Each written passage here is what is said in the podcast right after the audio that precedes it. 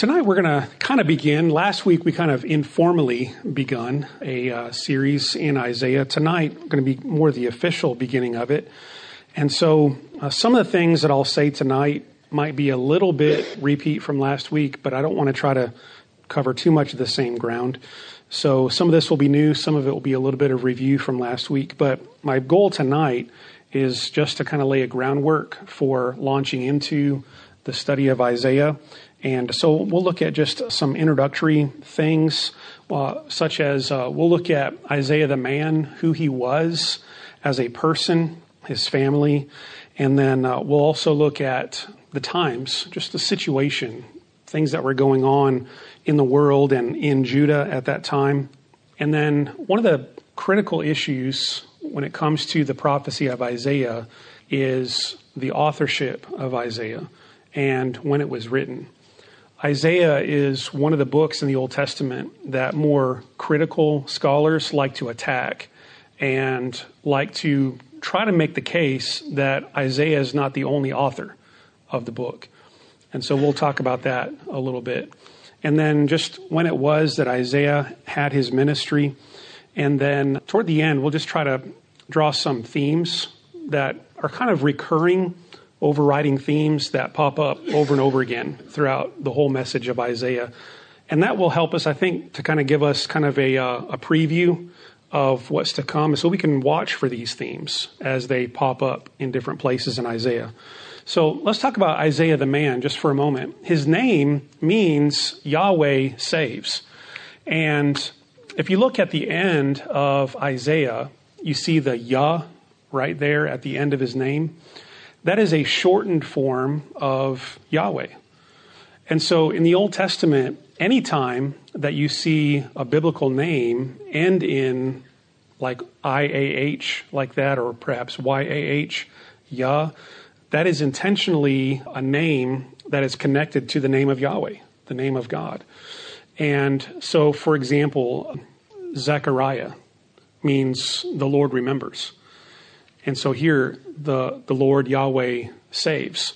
And it's very closely related to the name Joshua in the Old Testament, as well as Hosea, as well as Jesus in the New Testament. And so all of those names are built around the same roots, same root ideas of Yahweh saves. We don't know a whole lot about Isaiah's family. The, the first verse of the book tells us that he's the son of Amoz, which doesn't really get us very far down the road because we don't know hardly anything about Amoz either. But some have suggested, and this comes from rabbinic tradition. So the rabbis, they pass, pass on tradition from generation to generation. And according to rabbinic tradition, Isaiah came out of a royal lineage. Some have suggested that he may have even been the cousin of King Uzziah which is uh, when he began his ministry, when Uzziah was king. So some of that comes from tradition. We don't we don't know that for sure, and it's not stated as such in Scripture. But that's been one suggestion, and may account for why he was able to have great access to kings as as he ha- as he had, being able to go into the the presence of kings and deliver his messages, and also might account for just the his learning and education and his growing up and his background. So some have suggested that he came out of a royal lineage. His death, again, is not really discussed much in Scripture, but again, tradition has it that he died a martyr's death. And tradition has it that he was put to death during the reign of Manasseh. And Manasseh was a very wicked king, and we'll briefly discuss him in a moment. But Manasseh was a very wicked king, and tradition has it that he was placed, don't get grossed out here, but Isaiah was placed between two boards and saw, sawed in half. And that tradition perhaps is the root of Hebrews 11 when the writer of Hebrews 11 says, and some were sawn asunder. And that tradition may be behind that that reference in Isaiah chapter 11. But he, he died as a martyr. And Jesus refers to this when he comes in his ministry, when he's rebuking the Pharisees, and he, say, and he says to them, Which of the prophets did you not kill? talking about how basically the ancestors of the Pharisees rejected God's prophets going back centuries. And many of God's faithful prophets met a martyr's death. And many think that Isaiah did as well. Um, Isaiah had a wife. She's not named in the book, but according to chapter 8, verse 3, she is designated as a prophetess. And Isaiah had at least one son, possibly two sons, through this wife who is, who is called a prophetess in chapter 8, verse 3. But that's, that's about it as far as what we know about Isaiah's life and family. In terms of his times, Isaiah 1 1 says that he ministered during the reigns of King Uzziah, Jotham, Ahaz, and Hezekiah, who were kings of Judah.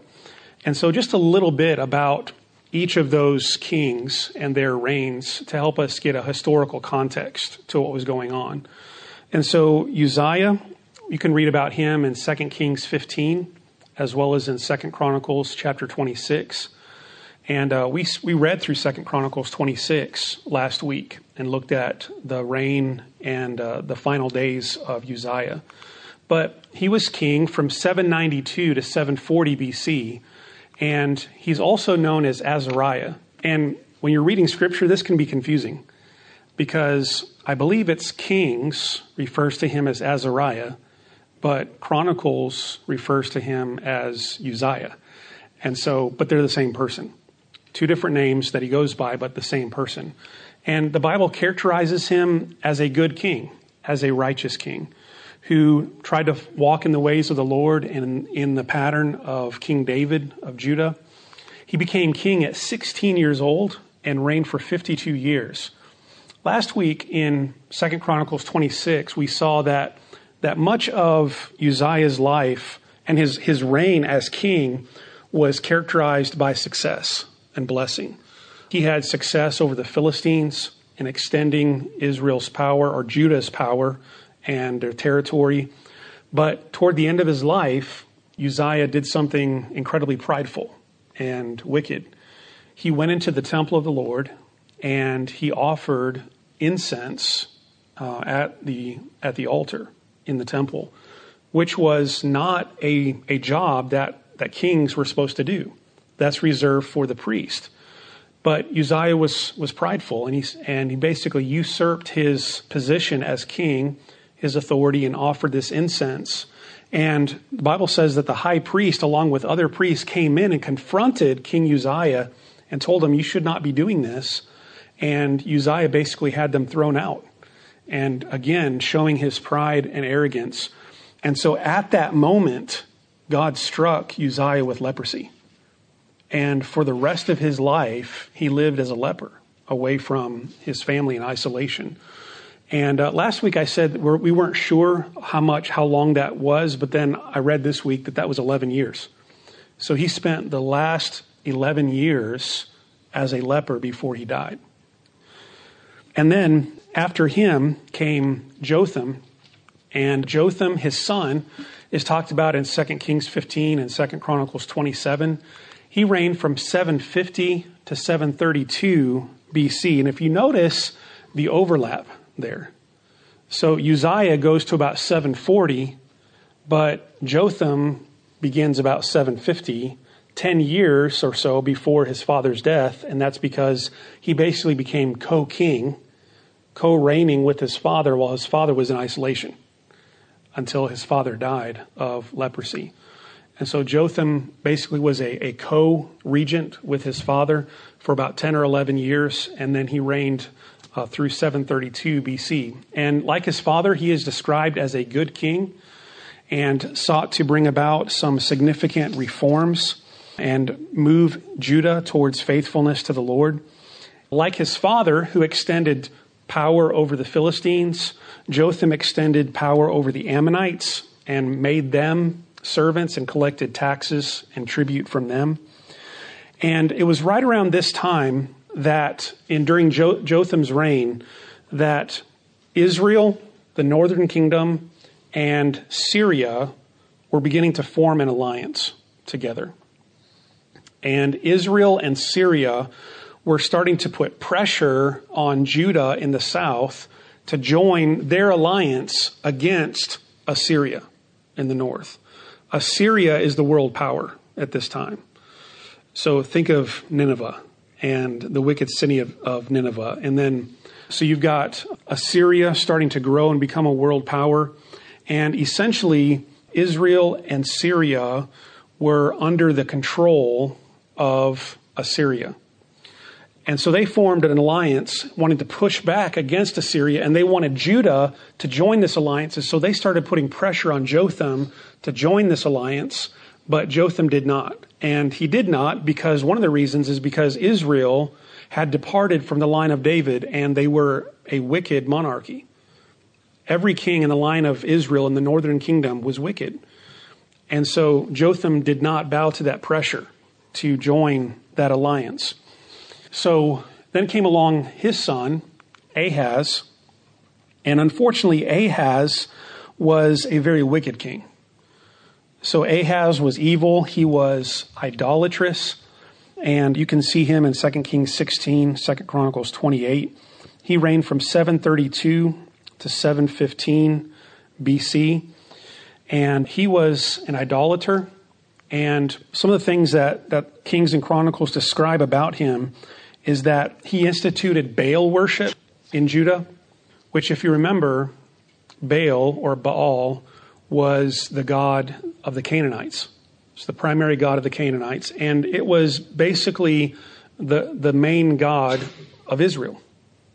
So, Israel, in departing from the line of David, splitting off from the Davidic kingdom, Israel went its own way and essentially fell into Baal worship. Well, here is Ahaz now, who's a, a, king of Judah, supposed to be following the word of the Lord, but he starts to bow to this pressure of Baal worship and idolatry. And so he introduced it all throughout Judah and introduced child sacrifice into Judah. There was a place just outside of Jerusalem called the Valley of Hinnom, where, as a part of this wicked pagan cult, they would offer child sacrifices. Ahaz is king during this time. And so he did not receive God's blessing. God punished him during this time. And so God sent all kinds of pressure against him from the Edomites, from the Philistines, and they put they they attacked and raided Judah all throughout Ahaz's reign. And then that pressure that I mentioned from Israel and Syria, that pressure started to mount and grow even more and, and so Ahaz was faced with a choice. Basically, he either had to join Israel Syria and go join their alliance, or he needed to trust God. Trust that God would protect Judah, his people.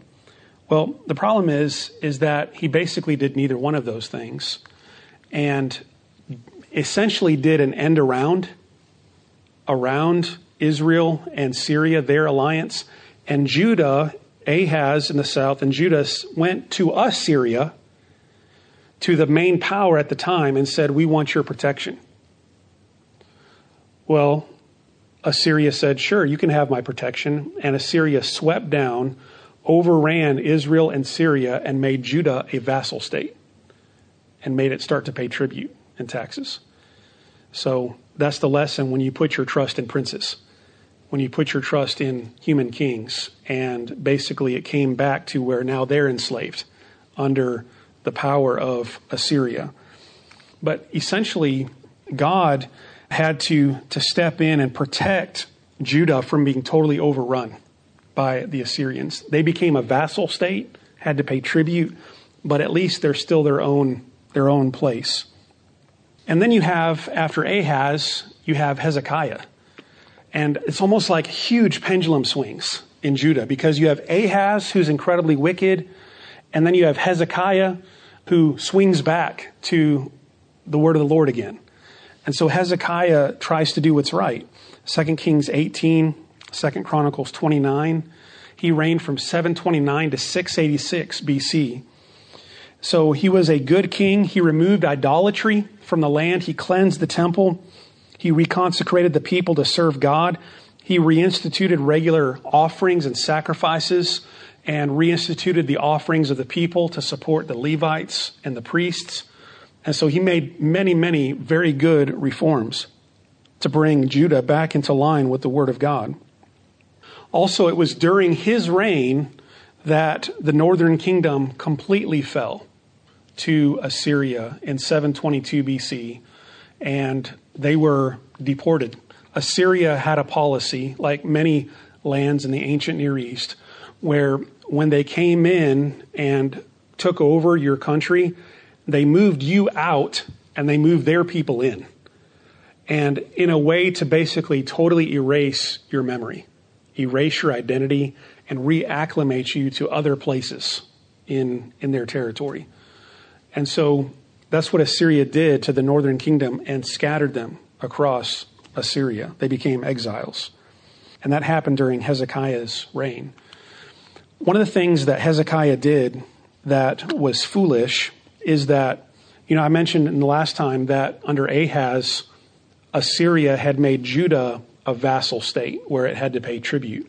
Well, King Hezekiah, he was doing what was right, and I think there was a point in his reign that he basically presumed upon the Lord that the Lord would protect him, whatever decision he made, and he kind of presumed and rebelled against King Sennacherib of, of Assyria, and basically saying, We're not going to pay you taxes anymore. We're not going to pay you tribute. And so here comes King Sennacherib from the north coming to attack him, and Hezekiah tries to make things right. He tries to renegotiate with the Assyrians and make things right again, but the king of Assyria doesn't want to hear it. He's, he's out for bloodshed he comes all the way to Jerusalem, and God intervenes. And God afflicts the army of King Sennacherib of Assyria with a plague and wipes them out. And he has to retreat and go back home. And so that took place toward the end of Hezekiah's reign. And so the Lord delivered him from that foolish choice. So Ahaz was evil, Hezekiah was good, again, we swing back the other way with Manasseh. And Manasseh, 2 Kings 21 and 2 Chronicles 33, he was king from 696 to 642 BC, and he was an incredibly evil king. Evil, idolatrous, totally undid all of the spiritual reforms and advances that Hezekiah had made, and reinstituted Baal worship, false altars, put in the temple complex in Jerusalem. And tradition has it that he was the one that put Isaiah to death as a martyr. And basically, when after, after Manasseh came to the throne, the, the trajectory of Judah from that point forward is downhill quickly. And there were, there were a couple of times here and there where there were some kings who tried to do what was right, but the damage had already been done. And it was quickly moving toward God's chastening hand coming on the land of Judah. And so Manasseh instituted some, some evil practices that were never reversed uh, once he became once he came on the throne. And so that kind of gives you uh, that's a lot that happens, isn't it? During Isaiah's reign, so or during Isaiah's ministry. So when it says he ministered during the reign of Uzziah and Jotham and Ahaz and Hezekiah, that's a long time. And a lot of stuff is happening, both good and bad, during that time in Judah. Now, I mentioned that one of the issues with Isaiah is the authorship and the date. And the traditional view, one that probably we all know and we all believe, is that there's one Isaiah and he wrote the whole book and he is responsible for the whole book and everything that is described in the book. And he lived in the latter part of the 8th century BC. So his ministry was about 740 to 690 BC. And so Isaiah is responsible for the book. But during the 19th century, the 1800s, all kinds of critical views began to crop up about Scripture, and especially attacking the authorship of Scripture attacking the unity of the books of the Bible, And one of the things that critics love to do in the 19th century and the beginning of the 20th century is they like to take a book of the Bible and they like to dissect it and say, okay, this part right here, well, that sounds like this part over here, and so that must have come from one author. And this chapter sounds like this chapter over here. It's got some similar wording. It must have come from a different author. And then this portion over here deals with a later time. That had to come from a different author. And they, they love to do that with every book of the Bible. And so you have them denying that Moses wrote the Pentateuch and ascribing three or four different sources to the Pentateuch. You have them coming up with different authors for Isaiah and basically the critical view that became popular at the end of the 1800s and well into the 1900s was that there were three Isaiahs, or at least three people who wrote or were responsible for the content of the book of Isaiah. And so that became the critical view. The critical view is multiple authors, that it was composed over a long span of time. And one of the reasons that they like to say that is because they point to what is a pretty noticeable shift in time horizon or time focus after chapter 39 and then into chapter 40 of Isaiah. And so many of these critical scholars said, well, because of just the, the vast difference of time horizon, we've got to be talking about at least two different authors here, maybe three. And so they would say the, the Isaiah of Jerusalem, he was responsible for the first part of the book, maybe chapters 1 through 39. But they would say somebody later, somebody much later, maybe 100, 150 years after Isaiah, had to be responsible for the rest of the book because the stuff that he talks about in the second half of the book, that stuff didn't happen while Isaiah was alive. And Isaiah predicts it with incredible specifics. There's no way that that could happen. And so that had to come from somebody way later after Isaiah's time. And so, for example, they would point to the fall of Judah into Babylon, into captivity. They would point to the exile for 70 years in Babylon. They would point to the fact that Isaiah mentions Judah coming home from exile, going back to Judah and Jerusalem, and that the person who allowed this to happen was Cyrus of Persia.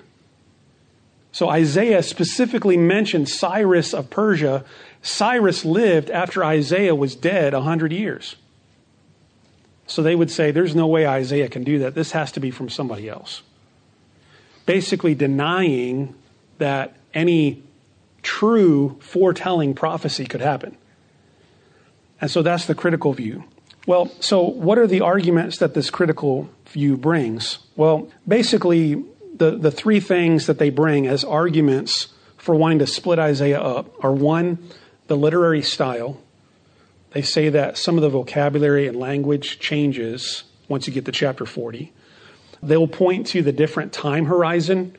So, whereas chapter 1 through 39 seems to deal more with Judah at the time that Isaiah was alive and things that were going on then, chapter 40 through 66 seems to be dealing with things after Isaiah was dead. And so there's two different time horizons. They say that means there had to be at least two different authors. And then also the third element is just the incredible specificity of the prophecies that are found in the last part of Isaiah. They say that could never happen. So those are their three basic arguments. Well, what are the arguments for the traditional view that Isaiah wrote the whole thing? Well, one, that's what it says in Isaiah 1 1. So if we take the Isaiah 1 1 at face value, it says that this is the vision of Isaiah. And nowhere else in the entire book of Isaiah is there ever anyone else introduced to say that this is his vision or this is his message that he received from the Lord. The whole thing is ascribed to Isaiah the prophet. And in the early parts of Isaiah, it says that this was specifically a vision from God that he, re- he received. So we're talking about divine revelation being revealed from God to Isaiah. So Isaiah makes that claim. Also, when you go to the New Testament, do you know how they refer to Isaiah? they refer to it as Isaiah, all as a unified composition by one prophet, Isaiah. So when Jesus or Paul or the other apostles, when they refer to Isaiah, they refer to one man who wrote the book of Isaiah. And I think another argument in favor of the traditional view is that there are actually quite a few words and phrases and themes that are found all throughout the whole book that are very similar. So, whereas you would think that if different people wrote different sections, that you wouldn't find the kind of similarity of themes and language that we find in Isaiah. So, for example, we can find something mentioned in chapter 11 of Isaiah that also shows up very strongly again later on in chapter 40 forward. Certain themes, catchwords, phrases, they're found all the way throughout the book. And so that, that seems to point towards its unity. The other thing that I would say is, is an argument for the unity of Isaiah is never, ever have we ever found any document or copy of Isaiah where it wasn't the whole. So, going back all the way to Dead Sea Scrolls, every manuscript that, we, that we've ever found of Isaiah is the whole thing. Now, granted, there are some documents that are like partial, but that's because they've worn away. But whenever we have the whole thing, it's always the whole thing. In other words, we don't have like second Isaiah over here and third Isaiah over here split off from first Isaiah. It's always a unified composition. And if you think about it, the shift in time frame that happens between chapter 39 and chapter 40, that could happen if Isaiah is writing some parts earlier in his ministry and some parts later in his ministry. That can easily happen. Uh, when Isaiah, earlier in his ministry, he's focused on these events and these oracles from God, but later on in his ministry, God gives him new visions that deal with other times and other issues. And so we could expect that that could happen different time horizons by the same person. Because there's a gap in time of when he wrote those things, but still the same author. And I would say that the precise prophetic details that we see later on in the, in the last part of Isaiah, that should not be an obstacle for Bible believers who believe in the God who knows everything in a God who can tell the end from the beginning. And by the way, that's a quote from Isaiah. The God who can tell the end from the beginning, things that have not yet come to pass, that that should not surprise us that Isaiah can look forward 100, 150 years and tell us that the exiles of Judah are going to go home. And that Cyrus the Persian is God is going to raise him up to allow his people to go home. That shouldn't surprise us. One author was very insightful in saying that if, if we have a problem with Isaiah predicting Cyrus, then what do we do with all the messianic prophecies in Isaiah? Because Cyrus was only 100, 150 years after Isaiah. Well, what about the Christ, the Messiah? He was 700 years after Isaiah. So if we're going to say there's no way Isaiah could predict Cyrus, well, then we're basically then saying we also have to strip out all the messianic prophecies out of Isaiah as well. So, for, for those who believe the Bible, believe that God can inspire and reveal his word to his prophets, specific, detailed prophecy of the future shouldn't be a problem for us, and really is not an argument against the genuine authorship of Isaiah. So I would say the one Isaiah wrote the book, and he wrote it probably toward the end of the 8th century, maybe around 700, close to the end of his life. But it, I believe it all comes from the same prophet, and that God can and does reveal his will, his future will, to his prophets. So, when did Isaiah minister then?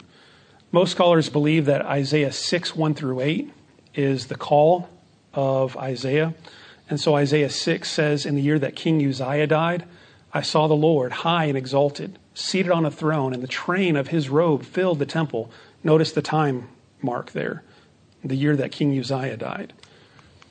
Above him were seraphim, each with six wings. With two wings they covered their faces, with two they covered their feet, with two they were flying. And they were calling to one another, Holy, holy, holy is the Lord Almighty. The whole earth is full of his glory. At the sound of their voices, the doorposts and thresholds shook, and the temple was filled with smoke. Woe to me, I cried, I am ruined, for I am a man of unclean lips, and I live among a people of unclean lips. And my eyes have seen the King, the Lord Almighty. Then one of the seraphim flew to me with a live coal in his hand, which he had taken with tongs from the altar.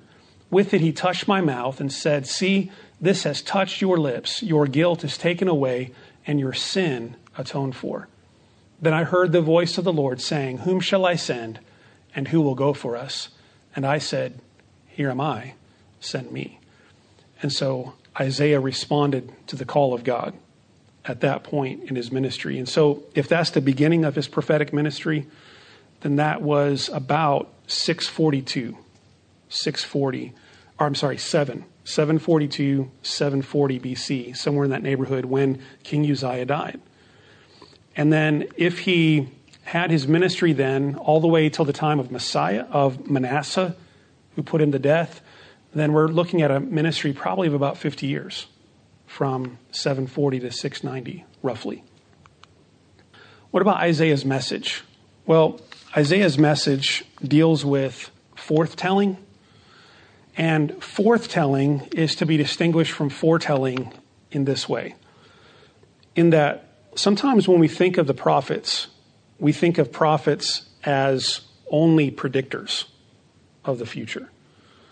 While there is elements of prediction in Isaiah, and I have no problem with elements of prediction in Isaiah, we also have to look at the fact that many of the prophets were preachers and they were dealing with issues that were going on in their day. And so, forthtelling is the idea of taking the Word of God, especially the Torah, Genesis through Deuteronomy, taking the books of Moses, applying the law of God to the situation of his day, and saying, People of Judah, here's where you've gone wrong. People of Judah, here's where you've rebelled against the Lord. And here's what the word of the Lord says. Therefore, repent and, and turn back to the Lord. And, and so that's much of the ministry of the prophets. And also with warnings. If you don't turn back to the Lord, then the Lord's chastening hand will come upon you. And so that's, that's forthtelling, seeking to call the people back to the covenant. Uh, one book that I read described the prophets as covenant enforcement mediators. They were basically taking the covenant that God made with Israel, with Moses on Mount Sinai, and they were taking that covenant and seeking to bring that covenant to bear on the people of their day and say, this is how you should live in obedience and faithfulness to the covenant of God.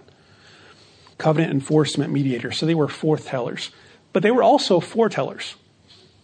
And often their foretelling had to do with the chastening hand of God that was to come if they did not repent and, and turn back to the Lord.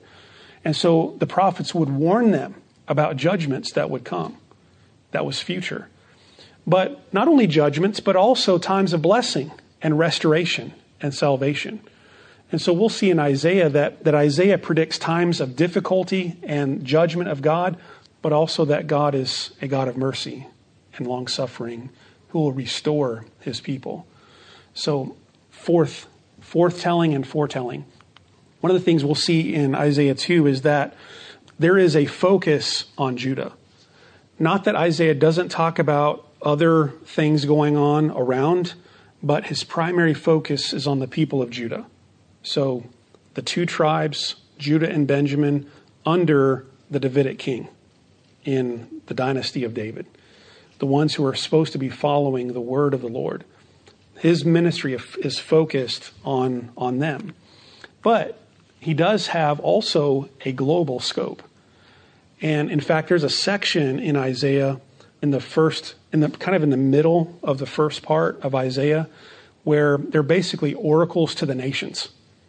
And Isaiah has a word of judgment from the Lord for each of several different nations around Judah at that time. And so there is a global focus. And even toward the end of Isaiah, when, when Isaiah is predicting a time of blessing and restoration after the exile, he extends that time of blessing and restoration beyond just the Jews and says that the Gentiles as well will be able to come in and find peace and shade under the tree, if you will, of God's blessing on Israel. So focused on Judah, but global in scope. I'm going to stop there. I actually had some other things that I wanted to talk about uh, tonight, but this is a good place to stop because that's a whole nother part of the summary. The other thing that I wanted to talk about was kind of like just uh, the, some of the themes of Isaiah, but I don't want to do that in five minutes. So I think I'll just wait and we'll look at that next time. Do y'all have any questions, any thoughts? Um, I know some of this was historical background information, but I think it's helpful, especially with the prophets, if you have an idea of what's going on in history at that time. Because much of what they say specifically has to do with their situation.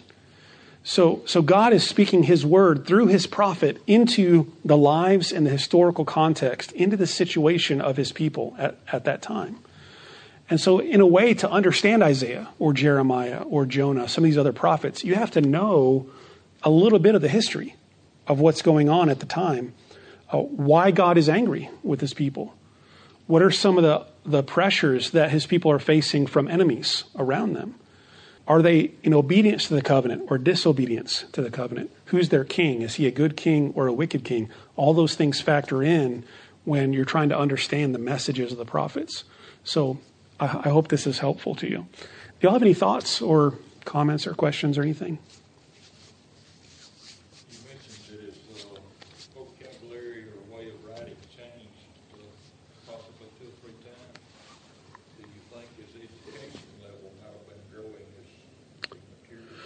Yeah, I mean, definitely. I think that that as you as you grow and learn more, he could mature and and I think like when some of the critical scholars try to to point out the differences that they see in literary style, I think they make too much of them, too much of those differences, and try to try to build a case on that that's kind of flimsy, in my opinion, because you could do the same thing with a modern author.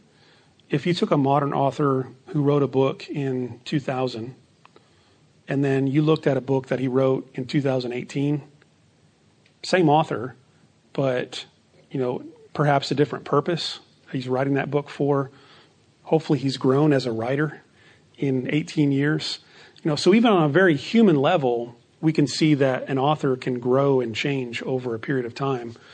And and the thing is with with God's inspiration of the prophets he is his inspiration it's not just a mere dictation uh, like like the prophets or the apostles were just secretaries sitting at a typewriter that's not how inspiration worked because inspiration worked through not just the ears and the, the pen of the authors but it worked through their whole lives their whole lives were a conduit of of god's word so that you can have moses in preparation in egypt in, the, in pharaoh's house and that's God's preparation of the conduit that he's going to use to channel his word through.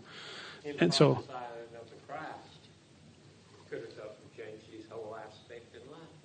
Yeah, exactly. So, and that's a good point too, is that not only maybe is Isaiah developing in his maturity, but then you also have, you could account for a shift in, in literary style to the shift and the change of topic, right? So, so if here you're mostly focusing on what's going on with Judah at your time, but then your horizon shifts and God gives you a vision for the future, your your literary style is probably going to change there as well.